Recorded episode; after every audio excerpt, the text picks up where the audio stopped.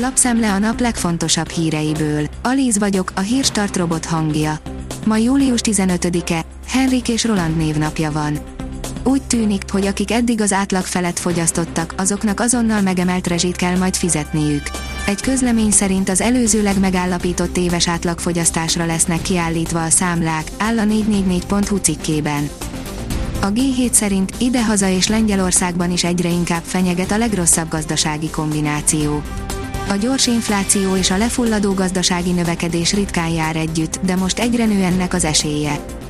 A 24.20 szerint decemberig 1 milliót is bukhat, ha vált egy katás. Kiszámoltuk, hogyan változik a jövedelme annak, aki a katázás helyett egy másik adózási formát választ. Az rtl.hu oldalon olvasható, hogy Orbán Viktor 650 ezer forinttal megemelte a miniszterek fizetését.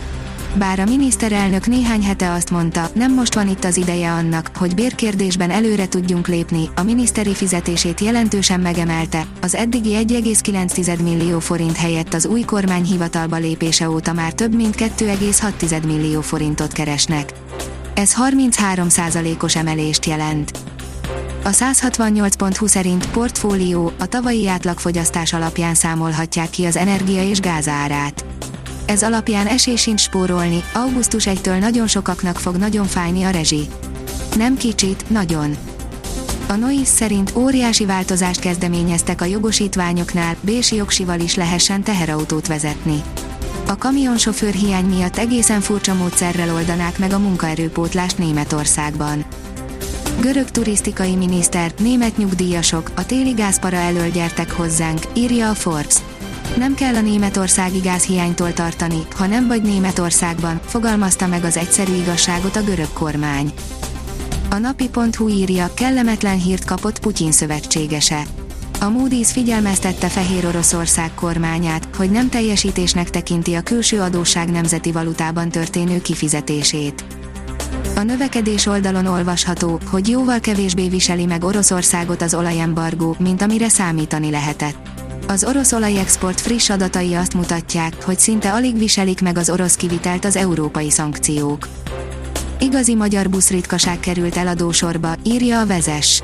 A magyar buszgyártás egyik legszebb városnéző kabrió busza eladósorba került. A közel 60 éves Matuzsálem kiváló állapotnak örvend, remélhetőleg Magyarországon marad. Az Infostart szerint nagy családosok most szerdán fordult elő először, hogy felkaptuk a fejünket. Kardosné Gyurkó Katalin, a Nagycsaládosok Országos Egyesületének elnöke arról számolt be, hogy megtették változtatási javaslataikat a kormánynak a rezsicsökkentés csökkentéssel kapcsolatban, és türelmet kért a döntéshozóknak. Kósa Lajos megszólalt a kizárt gyorskorisról. A Liu testvérek nem fogadták jól, hogy távozik a magyar válogatott éléről Chang Chinglina, de utóbbi visszautasíthatatlan ajánlatot kapott, áll a 24.hu cikkében. Az Eurosport írja, orosz gyilkosoknak nincs helye a pályán, mondja az ukrán világbajnok. Az ukrán Jaroszlava Mahuhik és az orosz Maria Lasicsken nem csak kegyetlen riválisai egymásnak, hanem kifejezetten jó barátságban is vannak, pontosabban csak voltak. Az Ukrajna elleni orosz invázió ugyanis amellett, hogy rengeteg ártatlan emberéletet követel, az emberi kapcsolatokat és a sportolók közötti egészséges versengést is tönkrevágja. Mutatjuk, kontinensünk mely részeit érinti a következő hőhullám. A nyár első felében hőhullámok sora sújtotta kontinensünket. Az előrejelzések azt mutatják, hogy a következő tíz napban sem számíthatunk jelentősebb változásra, írja a kiderül. A Hírstart friss lapszemléjét hallotta. Ha még több hírt szeretne hallani, kérjük, látogassa meg a podcast.hírstart.hu oldalunkat, vagy keressen minket a Spotify csatornánkon. Az elhangzott hírek teljes terjedelemben elérhetőek weboldalunkon is.